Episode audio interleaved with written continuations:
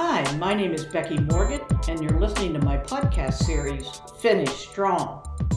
Last week we talked about supply chain visibility, a topic that leapt to the front page when all of a sudden orders that we thought should be delivered on time weren't. Whether it was a ship stuck in the Suez Canal backing up hundreds more, or a shortage of ocean containers, or backlogs due to limited manpower at docks all around the world, we discovered we should have been paying a little more attention to the distinction between ship date and delivery date. After all, none of us really care about the former. It's the latter that keeps us going.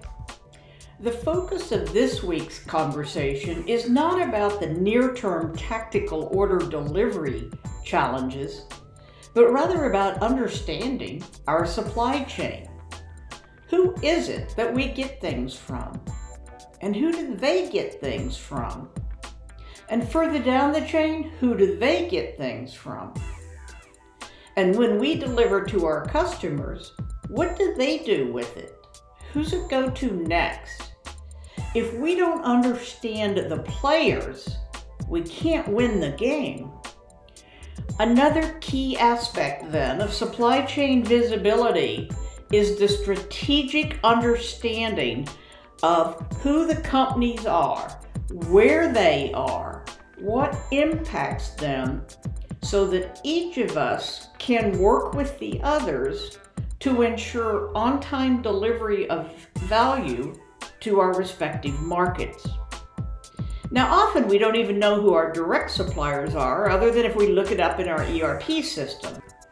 Even less often do we know who their suppliers are, or which of their plants it comes from, or which country that critical raw material is in, and what's the political stability there right now. The pandemic wouldn't have been nearly as upsetting if we'd had this end to end view of our supply chains. So many organizations were shocked to discover the key ingredients shipped from one country to another where value was added and then shipped back to the original company.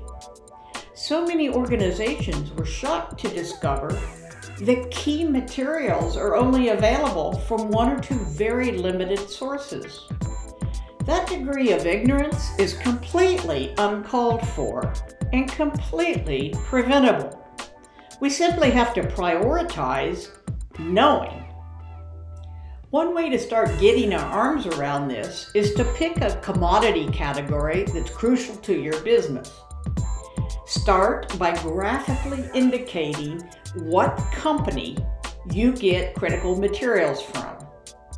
And then specifically which plants do they have that can supply you that material?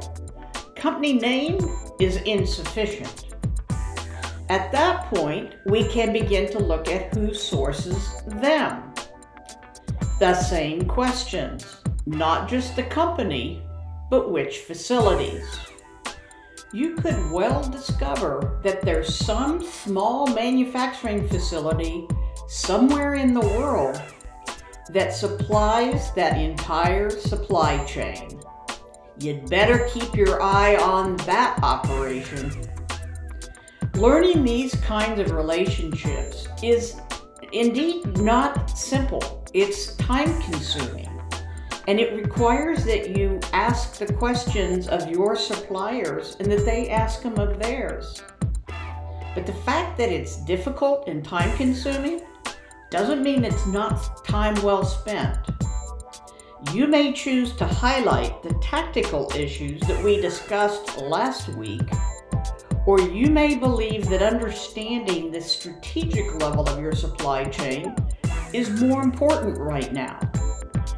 No matter which you think is most important, by all means, start now.